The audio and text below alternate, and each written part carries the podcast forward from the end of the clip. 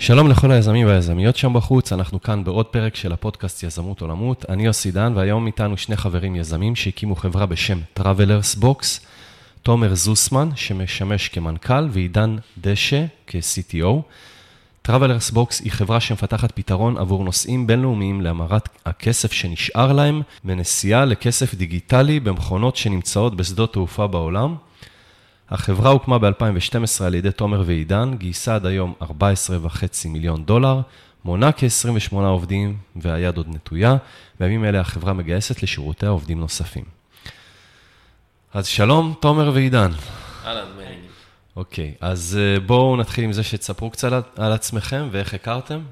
אז כמו שאמרת, קוראים לי תומר, אה, אני נשוי, שלושה ילדים, אה, גר בהוד השרון. חייתי שש שנים בניו יורק, שם עבדתי בחברת הייטק, חברה שנקראת DVTel, שנמכרה לא מזמן ל FLIR. שם גם צברתי את רוב הניסיון העסקי שלי ב finance ו operation. חזרתי לארץ לפני חמש שנים, עבדתי תקופה בתור מנכ"ל של חברת ייעוץ, ואחרי זה הקמתי סטארט-אפ שקראו לו My Stadium. ובסיום הסטארט-אפ הזה התחלנו את הסטארט-אפ הנוכחי. אה, את עידן אני מכיר, אה, בעצם עידן אה, יצא עם אחות של אשתי, וחיינו ביחד, ביחד באותו בית כולם. משפחה. אנחנו התחתנו, הם לא. הכוונה, אני ועידן התחתנו והם לא, אז, אז אנחנו משפחה, אנחנו ממש משפחה, כן. אוקיי. כן, זה לגביי. טוב, מה איתך, עידן? מה הסיפור שלך? אז עידן דשא, בן 37 אה, פלוס 2. אמ, אני חושב שמה שמגדיר אותי זה העובדה שאני יזם סדרתי, ככה זה, זה הכותרת כן, של מה שאני עושה כן, בחיים. כן, ראיתי את זה עליך. אמ, ברשת הכוונה. כן, אני פחות או יותר מגיל 16 מקים אה, חברות לסירוגין. ב...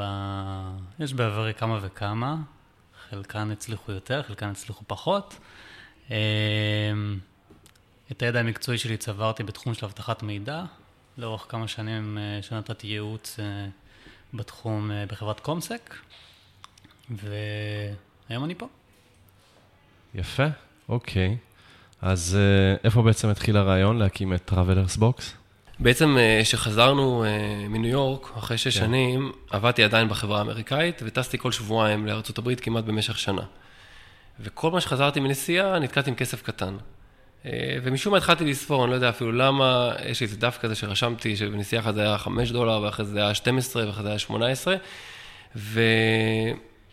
זו בעיה מוכרת, הבעיה, הבעיה מוכרת, כן. כן. ואמרתי, יש מיליארד וחצי נוסעים בעולם, אם כל אחד מחזיק את הסכום הזה, יש הרבה מאוד כסף. ודיברנו, אה, די, די נכנסתי קצת לטירוף עם הסיפור הזה של המטבעות, והתחלתי לספור אותם ולסדר אותם וכולי.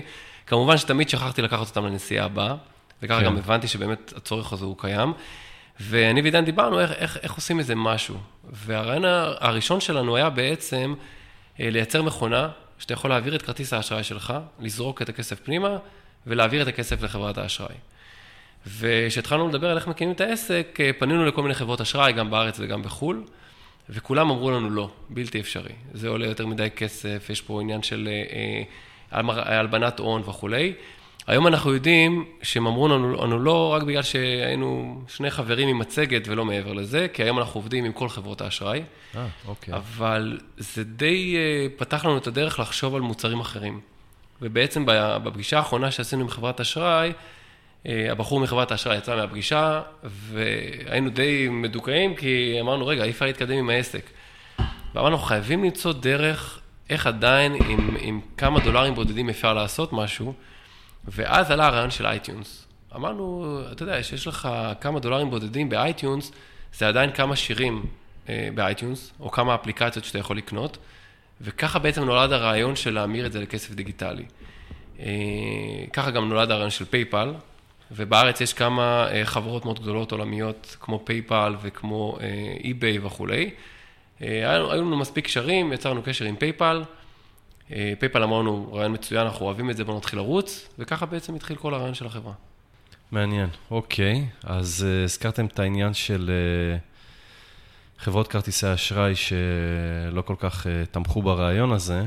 בואו ניקח ככה צעד קדימה או אחורה, תגידו אתם, בנושא של הגיוסים. אז קראתי שאת ה-MVP שבניתם מכסף שלכם, ואחר כך גייסתם בשני סבבים של round A, כ-14.5 מיליון דולר. ושמי שהוביל את הגיוס הזה זה Arbor Ventures, שזו בכלל קרן מהונג קונג. ושתי השאלות שקופצות כאן זה בעצם, איך הגעתם למשקיע הזה? אוקיי. אוקיי. והשאלה היותר חשובה, איך זה שעדיין אין לכם קיוסקים בהונג קונג או בסין? אני פשוט ראיתי באתר שלכם את הלוקיישנים, ולא ראיתי שם משהו ממזרח אסיה עדיין. מצוין, מצוין. אז קודם כל, אה, בואו נדבר עם, נתחיל עם הגיוס קצת אחורה. אה, בעצם איך התחיל פה הגיוס, כי ארבור ונצ'ר זה בעצם הגיוס האחרון שלנו. אה, באמת? לפני okay. אוקיי. זה אה, היו הרבה מאוד משקיעים ישראלים שהשקיעו, כולל חברה שוויצרית, וארבור זה רק מינואר האחרון. אה, המשקיע הראשון שלנו זה יובל טל, שאני מתאר לעצמי שהרבה מכירים אותו פה בישראל, הוא המייסד של פיוניר ושל 4EX. כן. יובל הוא גם אחד, ממש אחד המייסדים פה בחברה, והוא גם המנטור שלנו בכל התהליך מהיום הראשון ועד היום. ממש שיחות יומיות, שבועיות, פגישות כל הזמן. זכיתם. לחלוטין זכינו, ואני מאחל לכל יזם בישראל את המשקיעים שיש לנו. אני ממש אומר כן. את זה, כי אנחנו מקבלים תמיכה גם בימים הקשים, והיו גם ימים קשים, ובטח בימים הטובים. אה, אז, אז בעצם גייסנו אה, שלושה או ארבעה סבבים שהתחילו ב-200 אלף דולר, עלו ל-800, עלו למיליון 600, 2 נקודה משהו, אני כבר לא זוכר, והגיוס האחרון של ה-10 מיליון דולר, שבעצם ארבור הצטרפו רק בשלב הזה. בעצם עד ינואר האחרון כל המשקיעים שלנו היו משקיעים אה, פרטיים, אנג'לים פה בישראל, שביניהם אפשר למצוא את זוהר גילון, את ינאי אורון, את אה, אהוד לוי וחגי טל, שהוא אח של יובל, אה, ממרימדיה, את מוטי ריבלין, את זיו בן ברוך, שמייצג את הקרן של נילסון בישראל. אני מקווה לא לשכוח אף אחד, אני מרגיש כמו בבר מצווה. את דיוויד רשתי, את רועי מרועי דב. אז היה לכם קשה לגייס עם כל האנשים האלה? אז תראה, אני חושב שמהניסיון שלי, ובעיקר כן. משל עידן, כשהלכנו לגייס, אה, הבנו שאנחנו צריכים מוצר מוכן. כי כשאתה רוצה לגייס כסף, ככל שאתה מגיע בשלב יותר מתקדם, אתה יכול לגייס באבליואציה יותר טובה, כן. אה, עם שווי יותר טוב. כן, וגם המשקיעים לא כל כך ברצינות, שאתה מגיע כבר עם מוצר, שהם רואים, אני ועידן עזבנו הכל, ולא לקחנו משכורות, והחלטנו שזה העסק שלנו. שזה מאוד מאוד חשוב שאתה מגיע למשקיעים. כי כשאתה מגיע למשקיע ואתה בינתיים עובד באמדוקס, אז הוא, אתה יודע, הוא אומר, כן. לא, אתה לא באמת לוקח סיכון. כן. והגענו יחסית, אני חושב, עם איזושהי הבנה בוגרת של סטארט-אפים, עוד פעם, עידן הוא יזם סדרתי, אצלי זה היה רק הפעם השנייה, שהראשונה לא כל כך הצליחה, ואמרנו בוא נבוא עם מוצר, ובאמת אה, אה, באנו עם, עם מכונה, איזושהי אילוסטרציה של מכונה כמעט עובדת, ועם חוזה בטורקיה. וכשהגענו ליובל, והוא ראה את כל החבילה הזאת ביחד, אז אני חייב לציין שלא היה קשה לגייס כסף. וגם אחרי שיש לך משקיע כמו יובל, שאר הכסף מגיע יחסית בקלות. הכרתם אותו קודם? לא הכרנו אותו קודם, לא. Mm. הכרנו אותו okay. דרך אוקיי. איזשהו חבר שעבד בפיוניר, שחיבר בינינו, פגשנו אותו, אה, הוקסמנו, ולמזלנו גם הוא, מהצד שלו, ומשם החיבור פשוט הייתה כימיה מצוינת, והוא הביא את רוב המשקיעים, אני חושב, שהשקיעו עד היום בחברה, כמעט את כולם. אז הוא היה הניסיון הראשון שלכם? כן. הצליח איתו? ואחר כך הוא הביא את המשקיעים האחרים. לחלוטין ככה. היה לנו, מזל, היה לנו מזל אדיר, לחלוטין ככה. ולשמחתנו, הוא לא העביר רק כסף, יובל אה, תרם בחברה הרבה מאוד ממה שיש פה היום, זה ממש בזכותו. זאת אומרת, בטח בתקופה הראשונה, כשאתה מקים חברה, מקים עסק חדש, בעיקר בתחום של סטארט-אפים, זה, זה, זה עולם שונה, זה תהליך שונה, זה לא כמו להקים מן הסתם חנות מכולת. ויובל נתן המון המון המון ידע, ניסיון, תעדוף של אה, מה לעשות קודם, איך לגשת למשקיע הבא, איך לגשת אפילו לשדה התעופה הבא, ועל מה לשים דגש כשבונים את החברה בשלבים הראשונים שלה, זה יותר שווה מכסף. אוקיי. Okay. אוקיי, okay, אז הזכרנו את ה-Arbor Ventures, איך בעצם הגעתם, הגעתם אליהם? אז uh, לארבור ונצ'רס הגענו דרך uh, uh, בחור גם די מוכר פה בארץ בשם יהודה דורון, שהוא בורד אדוויזר אצלנו. Uh, יהודה עוזר לנו המון uh, בפיתוח עסקי ובכל מיני דברים מהסוג הזה, והוא פגש את מליסה, שמליסה היא בעצם המנ... הבעלים של אותה קרן מהונג קונג, היא בחורה אמריקאית, זו קרן של... Uh, יש בחורה אמריקאית שקוראים לה מליסה ועוד בחורה סינית שקוראים לה ווי. Uh, ובעצם יהודה פגש אותה באיזושהי ארוחת ערב, מליסה סיפרה לו שהיא מחפשת חברות בתחום הפינטק, הוא מיד סיפר לה עלינו. הוא ארגן פגישה, זאת אומרת, טסתי מיד, דיברתי עם אליסה בטלפון, אחרי עשר דקות הבנו שיש פה משהו. עליתי על מטוס אחרי יומיים, פגשתי אותה בהונג קונג, הייתה כימיה מצוינת בפגישה, אחרי שבועיים היא הגיעה לישראל, עשתה due diligence על החברה, הייתה איתנו כמה ימים. חזרה להונג קונג, קיבלנו מיד term sheet, ואחרי פחות מחודש הכסף כבר היה בחשבון. וואו. כן, אני כאילו... הכל הולך חלק. טפו טפו טפו עד היום, כן. אה, לחלוטין הלך חלק עם הגיוסים, כן, כן. היו גם תקופות קשות, אבל הגיוסים, כן, היו כן, יחסית... כן, אוקיי. כן. אה, ויש גם איזה אזכור לגבי גלובל בלו, שזו ענקית החזרי מס משוויץ. נכון. איך, איך הגעתם אליה? אז גלובל בלו היא בעצם... אה, אה, היא חברה שוויצרית אה, שמתעסקת בהחזרי מס, היא בעצם החברה הכי גדולה היום בעולם. ויש סינרגיה מאוד גדולה בין מה שאנחנו עושים למה שהם עושים. הם נמצאים בכל שדות התעופה, הם יודעים להחזיר כסף לנוסע אחרי שהוא קנה מוצרים באותה מדינה, ומצאנו חיבור מאוד מעניין אה, בין הלוקיישנים שלהם למוצר שלנו, mm. והם רצו להיות מאוד מאוד קרובים למוצר ולטכנולוגיה, אז הם השקיעו כסף בחברה. אנחנו נעזרים בהם היום בכל מה שקשור לחיבור לשדות תעופה. ואנחנו, אה, אני מקווה שבעתיד נעבוד על דברים משותפים ממש במהות, במהות של המוצר. וואו, זה משקיע שיש perfect אה, fit איתו. כן, זה משקיע ש... אסטרטגי אה, מאוד גדול, שמאוד מאוד כן, מעניין אותו. יכול לעזור המון. כן. ככה, קראתי שה headquarter שלכם הוא בכלל בטורקיה. למה לא בישראל? זה לא מדויק. אה, אוקיי. ה headquarter שלנו בגיברלטר. אממ. מטעמי, זה, זה עסק שמתעסק בתשלומים, מטעמי רישיונות. בטורקיה יש לנו חברה שמתעסקת בעיקר בעולם, אה, באופרציה, אבל ה headquarter לא בטורקיה. כן. מה שכן... זה החוז... מה שמופיע לפחות בקראנץ' ביי. בבייס. אז זה לא טעות, אבל מה שכן, כן. האופרציה הראשונה שלנו הייתה בטורקיה. אה, השדה בטורקיה מאוד אהב את המוצר, והוא היה הראשון שהרים את הכפפה. לא פה בארץ? לא, לא בישראל? לא, ישראל אה, נכנסנו רק בשלב יותר מאוחר. כן, כן למה? אני חושב שהיה עניין מאוד גדול בטורקיה, זה שדה מאוד מאוד גדול, עם קהל, עם קהל אתה מדבר על 60 מיליון נוסעים לעומת 12 בישראל. כן. אה, פשוט היה שם כימיה מאוד טובה עם שדה התעופה, הם ראו שזה מאוד מעניין, אמרו לנו בואו, ואנחנו בתור סטארט-אפ בהתחלה, כל מי שאמר בוא אז באנו, כן. ופשוט זה עבד מאוד טוב. אוקיי. Um, טוב, בואו נדבר קצת על המודל העסקי. אז um, סיפרתם על מה המוצר עושה בעצם. אז uh, אתם לוקחים עמלות ממי שממיר את הכסף לכרטיסי מתנה או גיפט קארטס, או מקש... מפקיד אה, לחשבון ה PayPal שלו. איך, אה, איך הולך בעצם עניין העמלות? אנחנו גובים 7% עמלה מהמשתמש, שמכילה בתוכה גם את שער ההמרה, בניגוד למה שעושים בבנקים ובחברות travel, בחברות exchange. כן. שבחברות exchange כמה... הם בדרך כלל גובים עמלה מאוד נמוכה, אבל הם די קורעים אותך בשער ההמרה. אם אתה תחליף אה, כן. 50 דולר אצלנו, או ב Travelex, אתה תשלם 7% אצלנו ובערך 15% אצלם. כן, כמו בצ'יינג'ים בעצם, שהם לא לוקחים עמלת המרה, אבל הם נותנים לך שער מאוד אה, נכון. לא כדאי. וכל מיני handling fee וכל מיני מינימום וכאלה. כן. אה, זה המקור הראשון לכסף. המקור השני לכסף זה בעצם מאפיליאציה. שבא לקוח ומפקיד כסף למכונה ומפקיד אותו לסקייפ, למשל, או ל Gap, או אה, אפילו קסטרו וארומה בישראל, אנחנו מקבלים אה, עמלה מהצד השני, כמו אפיליאציה באינטרנט בעצם, על זה שנתנו להם משתמש. כי בסופו של דבר, זה כסף שנכנס אליהם, והמשתמשים קונים איתו מוצרים של אותם חברות. כן. וככה אנחנו עושים את הכסף שלנו בעצם, משני הצדדים. הבנתי, אז משני הצדדים. דרך אגב, גם PayPal, אה, PayPal בדרך כלל הם לוקחים כסף על כשמפקידים... לא, זה, זה מאוד תלוי במוצר ובאחוז הרווח שיש לאותה חברה. ככל שחברה מוכרת מוצר שהוא יותר אוויר, למשל, קח את Skype. Skype מוכרת זמן אוויר שלא באמת עולה לה כסף, כן. היא יודעת לתת לנו עמלה מאוד גבוהה. ככל שהמוצר הוא פיננסי, ואם תיקח את PayPal, PayPal הוא צינור כן. של כסף, אז הם יודעים לשלם הרבה פחות. כן. אז זה מאוד מאוד תלוי, הממוצע אצלנו הוא בערך חמישה, חמישה אחוז, אבל הוא מתחיל מ-0 ומסתיים ב-50. הבנתי, אוקיי. אה, דרך אגב, אתם משלמים אה, איזה fee לשדות תעופה שהקיוסקים נמצאים שם? כן, אנחנו משלמים בדרך כלל רנט לשדה התעופה, הם מסתכלים עלינו כמו מכונת קוקה קולה, mm, משלמים רנט okay. אוקיי. חודשי, ו... אוקיי. Okay.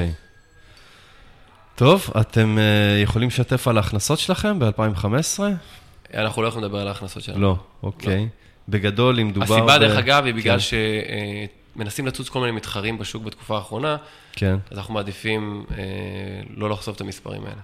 אוקיי, אתם יכולים להגיד רק את הסדר גודל, מדובר במאות אלפי דולרים, כן. מיליוני דולרים? כן, מאות אלפי דולרים. אה, אוקיי.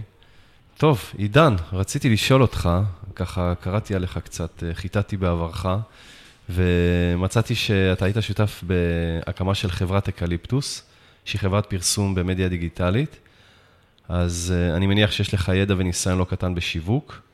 מה עשיתם כדי להביא את Travelers Box לאן שהיא היום, ומה התוכניות בעצם, מבחינה אסטרטגיה, מבחינה אסטרטגיית שיווק וטקטיקות שיווקיות שאתם משתמשים בהן?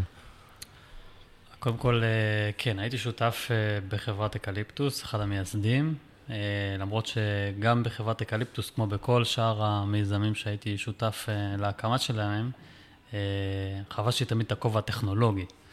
אה, באמת? כן. גם, גם אקליפטוס בזמנו, שהקמנו אותה, הקמנו אותה על בסיס של שילוב בין טכנולוגיה, שהייתה מאוד מאוד חדשנית בזמנו, פייסבוק היה בחיתוליו. אה, בלינקדאין שלך לא מופיע שם שהיית CTO, היית co-founder ולא רשום שם נהיה. אוקיי. יכול להיות. אז זה בלבל אותי קצת. כן. אה, אבל אה, תשמע, המדיה הכי חשובה שלנו הייתה, וכנראה גם תישאר תמיד, זה הלוקיישן. הקיוסק בעצם, הוא משווק את עצמו, צריך לדעת לשווק את עצמו, וזה אתגר, אתגר אדיר. בשנתיים הראשונות בעצם אה, לחיי החברה התמקדנו בזה. עשינו המון המון המון ניסיונות אה, שיווקיים באמצעות הקיוסק עצמו. כי צריך לזכור שכל דבר אחר, בעצם כל אמצעי אחר שאתה פונה אליו עולה המון המון כסף לסטארט-אפ צעיר, זה אירוע מאוד מאוד יקר. כן. אה, והלוקיישן שלנו בשדה התעופה הוא ממש פרימיום לוקיישן, זאת אומרת, אנחנו בעצם זוכים לטראפיק אדיר של נוסעים עשרות אלפי עד מאות אלפי אנשים בכל קיוסק בכל יום. אה, והאתגרים שפנינו אליהם בהתחלה זה שיווק בעצם באמצעות הקיוסק עצמו. אה, עשינו עשרות ניסיונות של אה, מי לשים פוסטרים ליד הקיוסק, לשים הולוגרמות ליד הקיוסק, לשים מסכי צד מי שמכיר את הקיוסקים שלנו יודע שיש כל מיני גרסאות של הקיוסק, אז... אה, למשוך את האטנשן בעצם של העוברים ושבים. למשוך את ה attention, אה, ועד רמה כזאת שניסינו להתאים את ה content שנמצא סביב הקיוסק. אני מדבר על מסכי הצד והאמצעים הדינמיים שיש לנו על הקיוסק, אה, להתאים אותם ברמת ה gate. ל traffic שעובר באותו gate. זאת אומרת, אם עכשיו עולה טיסה לסין, ב gate שאנחנו נמצאים לידו, אז אנחנו שמים content בסינית על גבי הקיוסק, בניסיון כן. למשוך את uh, תשומת הלב של, ה, של הקהל שעובר ליד. היו הרבה ניסיונות מוצלחים, בסך הכל אנחנו נהנים מהרבה traffic היום אה, בקיוסקים שלנו, ולאחרונה השתדרגנו ב... אה, מנהלת שיווק אה, לחברה שבעצם נמצאת אה, בהונג קונג, דבורית, ו... סליחה, בסינגפור. ובעצם אנחנו מקימים את מערך ה marketing שלנו היום מחדש. אוקיי, okay. מה שעשיתם קודם, בהתחלה, מה שתיארת, זה משהו שעשיתם in-house בעצמכם? או שעבדתם עם חברות? תמיד נעזרנו בבעלי מקצוע, תמיד mm. השתדלנו לנסות למצוא אנשים שיחשבו out of the box, זה מאוד קשה אחרי תקופה ארוכה שאתה מתעסק עם הקופסה הזאת, לנסות לחשוב על המהלך הבא שיגרום לאנשים לראות, או לנסות לחשוב על דברים שלא חשבת עד היום. אז אנחנו כל, ה, כל התקופה, ועדיין ממשיכים לחפש אה, אנשים שיש להם אה, איזשהו vision, איזשהו, איזשהו edge, שינסו לתת לנו את, את מה שעוד לא חשבנו עליו. זה קשה להפתיע אותנו, אני חושב. כן, בטח ניסית הרבה דברים כבר. אבל שמע, אנחנו, אם מישהו שומע את התוכנית שלך ויש לו רעיונות, הדלת פתוחה, אנחנו מוכנים לשמוע וגם מוכנים לתגמל בהתאם. אוקיי. טוב, בואו נדבר קצת על תחרות. יש לכם מתחרים בכלל? אתה אה. הזכרת קודם שמשהו שקשור לתחרות, אתה אומר, נכון? כן. אז אין לנו עדיין ממש תחרות, אבל uh, אנחנו מתחילים לראות שצצות כל מיני חברות שמנסות לעשות uh, מוצר דומה. אוקיי, okay. ובכלל, uh, יש, אולי אין תחרות של מישהו שעושה משהו דומה, אבל הרבה פעמים יש תחרות על הכסף של ה... אנחנו לא באמת מתחרים, האלה. תראה, הגופים היחידים שרלוונטיים כדי לדון בנושא אם זה תחרות או לא, זה הדיוטי פרי וחברות הצ'יינג'. Mm. אבל אנחנו לא באמת מתחרים בהם מכמה סיבות. קודם כל, אנחנו נמצאים תמיד בשער היציאה של המטוס. זאת אומרת, אנחנו רחוקים מאוד מהדיוטי פרי. רק אחרי שסיימת את הקניות והתחלת ללכת לכיוון המטוס, אתה תמצא את המכונות שלנו. אז אנחנו לא מתחרים בדיוטי פרי, כי אתה מגיע אלינו ממש ברגע האחרון. חברות הצ'יינג' אה, לא מחליפות מטבעות, הן לא מקבלות מטבעות, ואנחנו כן, וגם יש להן מינימום הפקדה. אה, מוצא ההפקדה אצלנו לא קרוב למה שהם רואים, ואנחנו מטפלים באותו כסף קטן. הם יודעים ליהנות מהכסף המאוד גדול, אתה נוסע לחו"ל, אתה מחליף 400, 800, 1,000 דולר, אנחנו מתעסקים בדולרים בודדים ובעשרות דולרים. ככה שאנחנו כן. לא מתחרים בהם. אה, ואתה גם רואה את זה, אנחנו די בקלות היום נכנסים לשדות תעופה, ואפילו משתפים פעולה גם עם הדיוטי פרי וגם עם חברות ה change. אנחנו איזשהו מוצר משלים. בסופו של דבר, אם היינו מתחרים בהם, אז לא היה כסף קטן. הוא היה נשאר בדיוטי פרי או שהוא היה נשאר ב change, אבל עובדה שאנחנו יודעים היום שכל נוסע, כל נוסע חוזר הביתה עם כסף מקומי, ולא יעזור כן. כמה הוא ינסה על ה cent לנסות להחזיר את זה ולמצוא, לקנות עוד מסטיק שהוא לא צריך ועוד איזה בקבוק מים שהוא לא צריך. אני חושב שכל בן אדם שמאזין לנו יכול להזדהות עם העניין הזה. לחלוטין. אני ניסיתי לחשוב על דרכים יצירתיות, איך להיפטר מה change הזה. יש לי איזה אוסף כזה שאני לא יודע אפילו להפריד אה, איזה מטבע לאיזה נכון. מדינה כבר, מרוב שאני אוסף את זה, נכון. אז אה, אני חושב שזה רעיון מצוין. אז כרגע אין באמת תחרות, ואני חייב להגיד שזה אה, אולי איזשהו קורס כזה, זה עסק לישראלים, ואני אגיד לך כן. למה אני חושב ככה. כשאנחנו התחלנו לעבוד בטורקיה, לא ידענו כלום על עולם ה payment. לא, יש כל מיני מושגים של KYC ו-AML והלבנת כסף, ולא באמת היה לנו מושג. אתה יודע, היינו סטארט-אפיסטים, התחלנו להקים עסק, ורצנו קדימה. כשהגענו לשדה התעופה בטורקיה, שאלו אותנו הרשויות, האם אנחנו לג'יט, האם הכל בסדר, האם אנחנו אה, עומדים בכל התקנים, והיה ברור לנו שכן, כי בכלל לא ידענו מה, שאנחנו, מה שלא ידענו. ונכנסנו לטורקיה, והתחלנו לעבוד, ואחרי כמה חודשים גייסנו עוד כסף, היה לנו כבר מספיק כסף, ולקחנו עורכי דין מקומיים, ואמרנו להם, תראו, זה העסק, זה מה שעשינו עד היום, עכשיו בואו תספרו לנו איפה הפערים, מה אנחנו צריכים עוד להשלים כדי שנהיה באמת שהכל יהיה בסדר. וישבנו מול אותו עורך דין בפגישה, והוא שם ידיים על הראש, והוא לא האמין. הוא אמר, תקשיבו, אתם, אתם פשוט משוגעים. אתם עוברים על התקנה הזאת, ואתם לא עומדים בתקן הזה, ואתם לא עומדים בדבר הזה. ואני חושב שאם היינו אה, סטארט-אפ אמריקאי, ומה שמאוד מקובל אצל אמריקאים, והיינו שואלים את כל השאלות לפני, מעולם לא היינו מגיעים למכונה שמוצבת בטורקיה. היה לנו מזל ולא הסתבכנו, אבל היום, שיש לנו כבר יותר כסף ויש לנו יותר הבנה, כשאנחנו נכנסים לשדה כמו סינגפור, אז אנחנו מוודאים, אנחנו לוקחים עורכי דין מקומיים. אני יכול לספר לך שאחת ההוצאות הגדולות בחברה הזאת זה רגולציה ועורכי דין. אנחנו בודקים כמו שצריך ומוודאים שהכל בסדר, אבל בתחילת, כשמרימים עסק כזה, אה, חייבים לקחת כמה סיכונים, שלמזלנו אה, עבדו לנו ולא מצאנו את עצמנו בצד השני, כן. וזו הסיבה שאתה לא רואה, לדעתי, הרבה מתחרים בתחום הזה, זה תחום שהוא קצת מסוכן בעולם של payment, והוא לא תמיד ברור, הרגולציה משתנה כל הזמן, ואתה, התחום שלנו הוא תחום שהוא לא קיים, אז הרגולטור לא תמיד יודע איך בכלל להתייחס אלינו. כן. וזה הסיבה של הורים, לדעתי, היום הרבה מתחרים בשוק הזה, אבל מתחילים לצוץ כל מיני. אוקיי. זה מעניין או שאמרת שרק אחר כך גיליתם אה, בטורקיה למשל כל מיני בעיות. זה לא משהו שהמשקיעים אה, בדקו בדיו דיליג'נס שהם עשו עליכם? תראה, בהשקעה של משקיעי סיד בהתחלה, ההשקעה היא לא ממש על המוצר או על ה roadmap או על דברים, אתה יודע, בדרך כלל משקיעים ביזמים ומשקיעים בקונספט הכללי. כן. והם די סומכים עליך שאתה יודע מה אתה עושה. אני חייב להגיד לך שאחד מהדברים שלמדנו מיובל זה שצריך לקחת סיכונים. אה, גם יובל, את העסקים שלו, אה, התחיל במקומות שהרגולציה עוד לא הייתה ברורה. הוא, הוא ממש היה אה, חלוץ בדברים שהוא המציא, ברעיון הזה של פיוניר למשל, של טעינה של כרטיסי אשראי ודברים מהסוג הזה. כן. והוא זרם איתנו, זאת אומרת, תראה, גם לא ידענו שאנחנו לא יודעים. לא חשבנו שאנחנו מפרים כן. איזושהי תקנה או עוברים על החוק, פשוט לא ידענו. כן, אוקיי.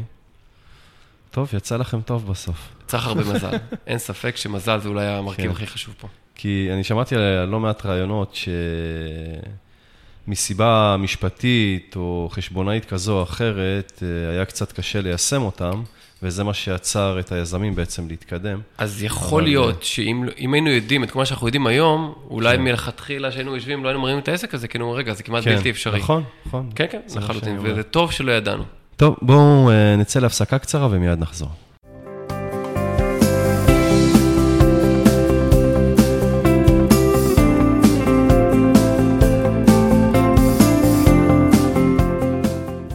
תומר, יש uh, משהו שאתה יכול לספר על uh, שיתוף פעולה אסטרטגי, ככה משהו שאתם עושים עם uh, איזה גוף גדול, שיכול לעזור לכם לצמוח במהירות, או להגיע יותר מהר ל, ליעד שאתם שואפים אליו? כן, בהחלט, אני חושב שאחד הדברים שאנחנו מתרכזים בו היום זה הקהל הסיני. אני חושב שהזכרתי את זה כבר ברעיון, הקהל כן. הסיני זה הקהל שנוסע הכי הרבה, זה הקהל שמוציא הכי הרבה כסף והוא הכי רלוונטי עבורנו, ובעצם חיפשנו שותפים אסטרטגיים בסין, ואנחנו ממש לא מזמן חתמנו על הסכם אסטרטגי עם חברת ביידו, עם ביידו הסינית, שזה בעצם, לא רוצה להגיד כמו גוגל, אבל הם קצת יותר גדולים. כן. אה, ובעצם זה מאפשר לנו להגיע באופן ישיר לכל אחד מהנושאים הסינים. לביידו יש ארנק דיגיטלי, ובעצם אה, הסינים בכלל הם מאוד מתקדמים בעולם התשלומים, ובעצם אה, אפשר לקנות היום כל דבר דרך האפליקציה של וויצ'ט, של אליפיי ושל ביידו.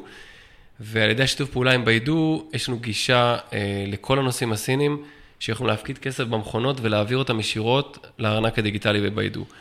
וואו, אה, זה שער עצום לקהל הסיני. זה שער עצום לקהל הסיני וגם לחברות הסיניות, כי ברגע שהתחלנו את השיתוף פעולה עם ביידו, בעצם קיבלנו איזושהי חותמת וירטואלית כזאת, שבעצם אנחנו כשרים לעבוד עם הסינים.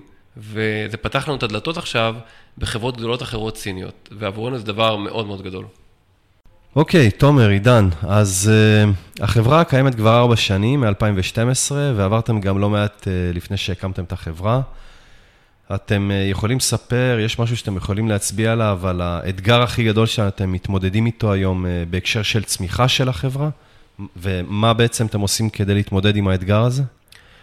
אני יכול לספר על משהו שקשור דווקא לסטארט-אפ הקודם שלי, שלא כל כך הצליח. כן. אה, משהו שלמדתי ממנו ודי, אני חושב, עזר לנו פה בהתחלה. אז ככה קפצת לשאלה הבאה, אבל אה, אוקיי, בסדר. אוקיי, לא, כי זה באמת, אתה מדבר על אתגר. אחד כן. האתגרים של יזמים, שלי לפחות, שהיה בהתחלה, זה אה, שצריך להקים חברה עם עוד מישהו. Mm-hmm. הסטארט-אפ הקודם שלי, עשיתי אותו לבד. מי שהיה איתי זה בעצם המשקיע, ש... ש... שבעצם השקיע את הכסף, שלא בא מהתחום, בחור מאוד נחמד, אבל פשוט לא בא מהתחום.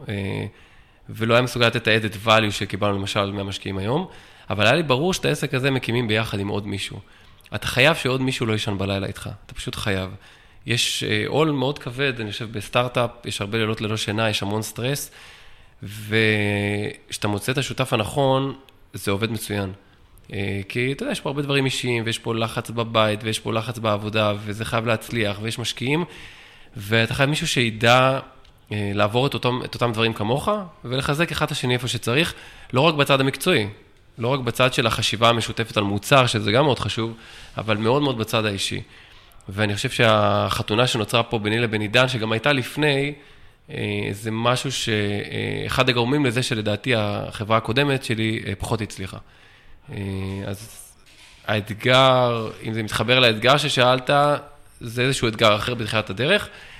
האתגר היום הוא בעיקר אה, אה, אתגר... דרך אגב, אה, זה מאוד מעניין מה שאמרת, כי זה לא פעם ראשונה שאנחנו שומעים את זה גם מהצד של יזמים, שניסו פעם ראשונה לעשות את זה לבד ואחר כך החליטו שהם לא עושים את זה לבד יותר, וגם מהצד של המשקיעים, שזה נראה להם אחרת, כשבא מישהו שרוצה לצאת להרפתקה הזאת לבד, או שזה כבר הופך להיות צוות של שניים, שלושה אנשים, לא צריך יותר מדי, שניים, שלושה זה מספיק, אבל זה נראה ממש שונה, כשמישהו בא לבד ומציג את מה שהם רוצים לעשות, מאשר צוות מגיע ומציג את העניין. אני מסכים לחלוטין.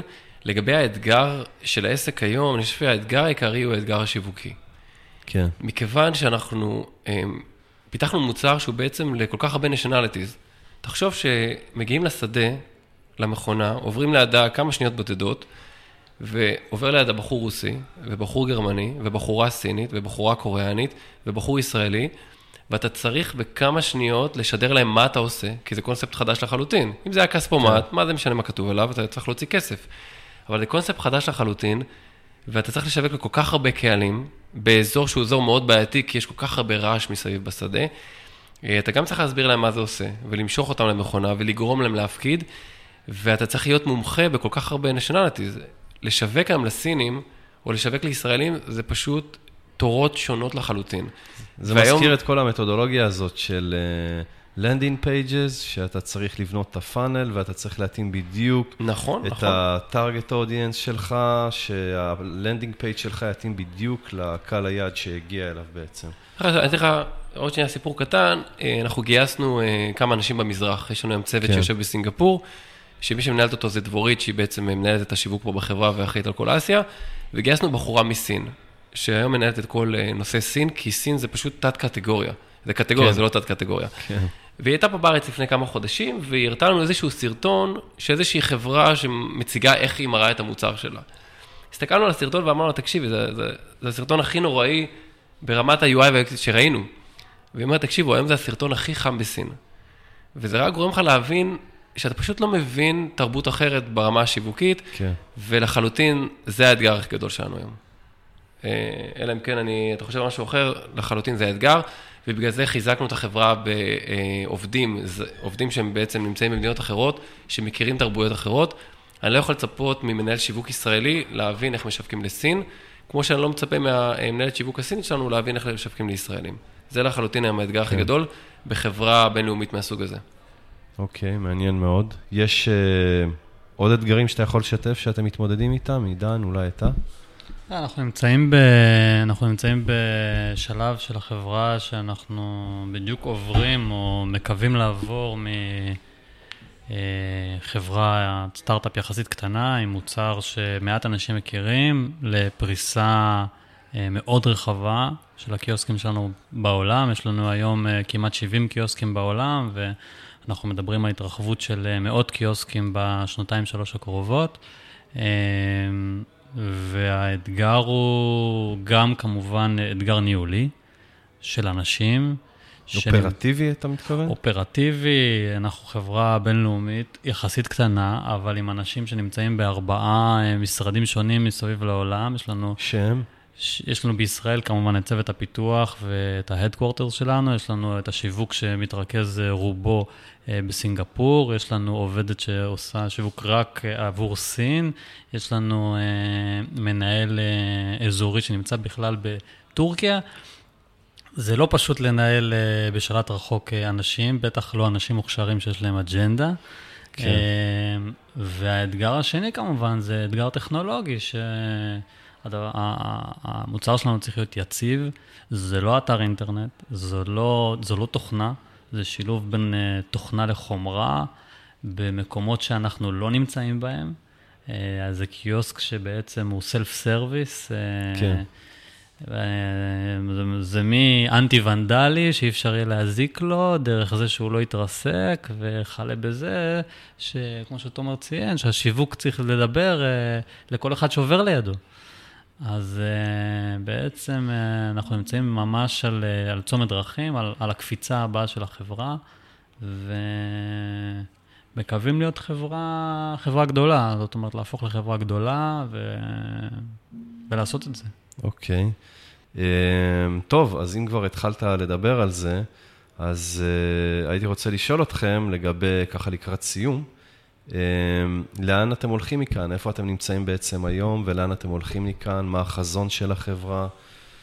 אה, אם יש לכם תוכניות לגבי קצב הצמיחה, גיוסים בעתיד. אני יודע, תומר, שאתה לא תרצה לנדב יותר מדי מידע, כי זה מזיק ל... לא, לא, ל... אני, מה שאני יכול אני אגיד. אבל... אה, מה שאני יכול כן. אני אגיד.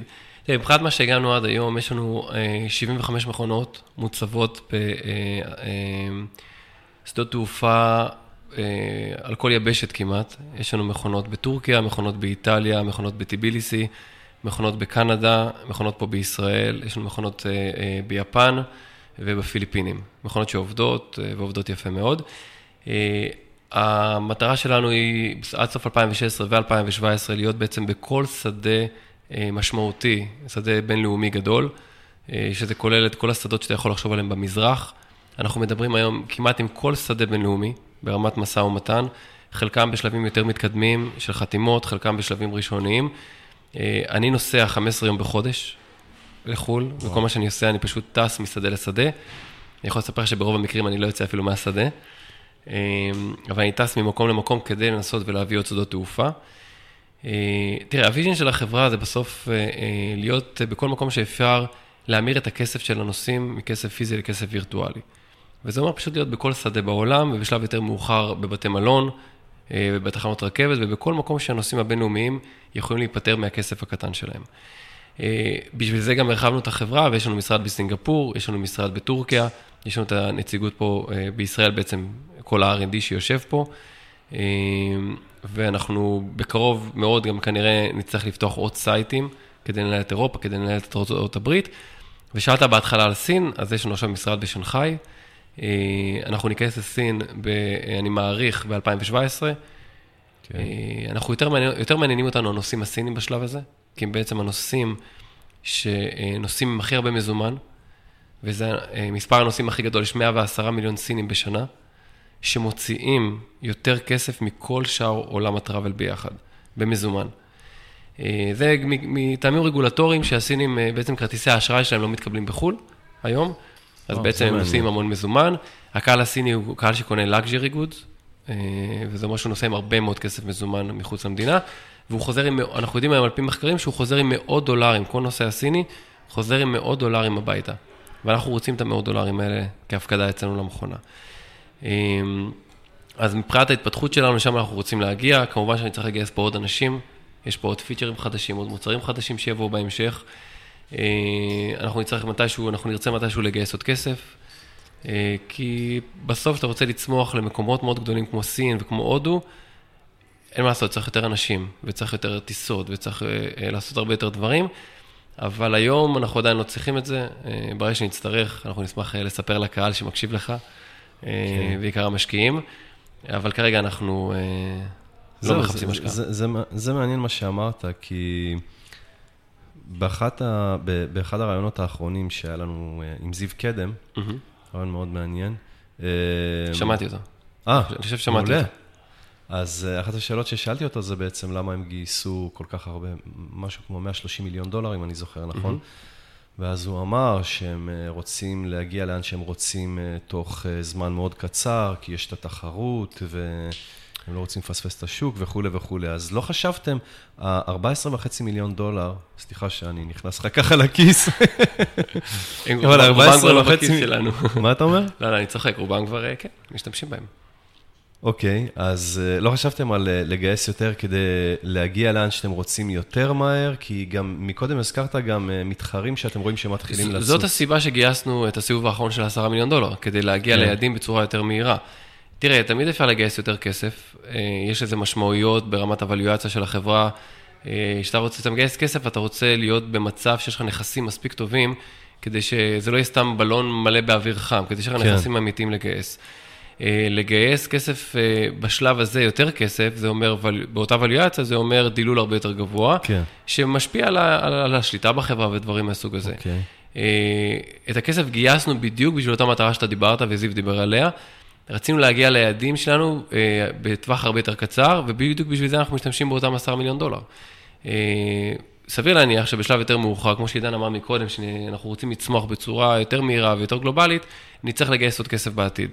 אבל uh, בינתיים היום, מה שיש לנו מספיק כדי להגיע ליעדים, אתה יודע, בסופו של דבר, אתה לא יכול לעשות הכל, יש גם פוקוס שאתה צריך לשמור עליו בחברה.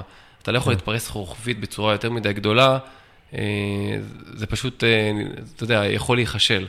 אז לפי כן. הצורה שאנחנו החלטנו לעבוד בה, זה יותר נכון לגייס את הסכום שגייסנו, uh, להשתמש בו כמה שיותר מהר, לגדול כמה שיותר מהר, לייצר את הנכסים הרלוונטיים.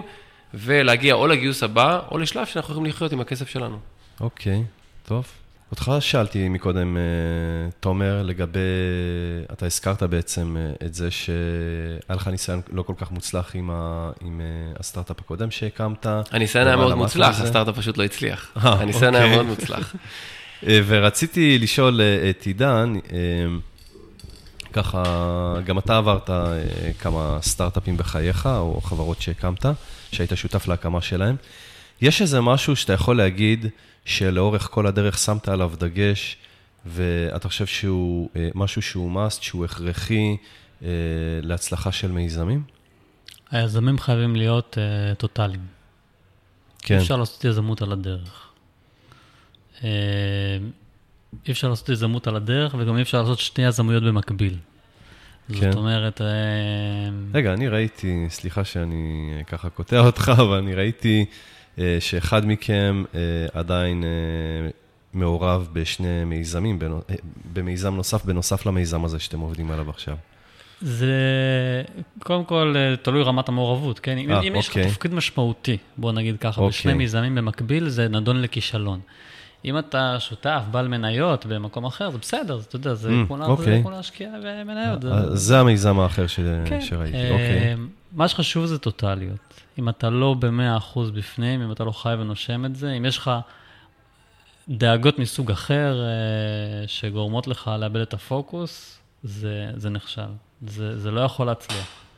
אה, ואני חושב שבמקומות שניסיתי לעשות, אה, וניסיתי בעברי, לעשות יותר ממשהו אחד במקביל, לא הלך. שם למדתי את, ה... שם למדתי את הלקח הזה. כן. כן. זה לא יכול לעבוד. הבנתי. מה איתך, תומר, יש לך משהו להוסיף? אני חושב ש... אם דיברת לגבי הסטארט-אפ הקודם, אחד מהדברים החשובים ביזמות זה למצוא את המשקיעים הנכונים. Mm-hmm. בסטארט-אפ הקודם, עוד פעם, משקיע בחור מאוד נחמד, אבל אה, לא מתחום ההשקעות בהייטק, ולא לא מתחום, לא מהתחום הספציפי שעליו עמד המיזם. שלא היה לו בעצם ערך מוסף למיזם חוץ מהכסף? היה לו ערך מוסף בהבנה העסקית שלו, אבל כן. לא ספציפית לאותו, למשל, לקחת דוגמא את יובל טל, הוא בא מעולם ה payments. Mm. זאת אומרת, ממש קשר ישיר למה שאנחנו עושים. כן. ומה שקרה בסטארט-אפ הקודם שלי, שאתה יודע, אני הייתי מציג תוכניות ומצגות, ואני יודע למכור, והמשקיע נורא התלהב, ואנחנו ביחד הלכנו לתוך הקיר פשוט. כי לא היה פה איזה, איזה איזונים ובלמים של רגע, אולי אתה לא עושה את זה נכון. כשאנחנו יושבים עם המשקיעים שלנו היום, ואנחנו מציגים להם את התוכנית לרבעון הבא, אז הם אומרים, רגע, הם מראים דגל, אתם בטוחים שזה הדבר הנכון לעשות. רגע, תראו, החברה הזאת שהשקעתי בה עשתה ככה וככה. זה באמת עובד, או הנה, הנה רעיון של מה שהחבר'ה שלי בחברה אחרת עשו, אולי תנסו לעשות אותו דבר. ואני חושב שזה אחד הדברים החשובים אה, במציאת משקיעים. כמובן שלפעמים, אתה יודע, אתה צריך את הכסף ואין לך ברירה ואתה לוקח כל מה שיש, אבל אם יש לך את האפשרות אה, לקחת משקיעים שמתאימים אה, לקטגוריה הספציפית שאתה מתעסק בה, זה פשוט משנה הכל. אה, והדבר האחרון זה, אני חושב, אה, וגם עידן יסכים איתי, זה התמיכה של המשפחה. אה, אנחנו פה מהבוקר עד הלילה, אנחנו על המטוסים כל הזמן. אני 15 יום בחודש בחו"ל בדרך כלל. ואם אין לך את הגב הזה, וכמו שעידן אמר מקודם, יש לך דאגות אחרות להתעסק בהן, ואתה לא מקבל את התמיכה מהבית, אין לך שום, לדעתי, שום יכולת לבוא לפה עם ראש נקי וקריאטיבי כדי לעשות את הדברים הבאים. כשאני מחר צריך להיות על טיסה, אני לא צריך לחשוב פעמיים אם אשתי עכשיו מסוגלת להתמודד על זה, אם לא, אני יודע שהיא כן. והיא mm. אומרת שהיא כן, והיא מראה שהיא okay. כן. אבל אם הייתי בסיטואציה אחרת, זה פשוט לא היה עובד. כן, תמיכה מבת זוג זה, זה תמיד זה, דבר שהוא מאוד חשוב. אני חושב שלחלוטין. נכון, איילת? אוקיי. טוב, אוקיי, תומר, עידן, כאן אנחנו מסיימים. אה, אני רוצה להודות לכם שמצאתם את הזמן לשתף אותנו בסיפור של Travelers Box. לא היה פשוט לקבוע עם שניכם ראיון באותו זמן, כמו שהזכרת, אתם כל הזמן בנסיעות. אה, וגם לאחל לכם המון המון בהצלחה בהמשך הדרך. וזהו, זה הכל חברים, תודה רבה לאורחים שלנו, תומר זוסמן ועידן דשא, ולכם שהאזנתם לנו. אתם מוזמנים להירשם לפודקאסט ב iTunes, אם יש לכם אייפון, או ב Stitcher, אם יש לכם אנדרואיד. ואם אתם אוהבים את מה שאתם שומעים, אז גם להשאיר review שלכם לפודקאסט. אם אהבתם את מה ששמעתם ברעיון הזה, אז שתפו אותו, או רשמו את התגובה שלכם בעמוד הפייסבוק שלנו, יזמות עולמות. אז זהו, שיהיה לכם המשך שבוע נפלא ולהשתמע בפרק הבא.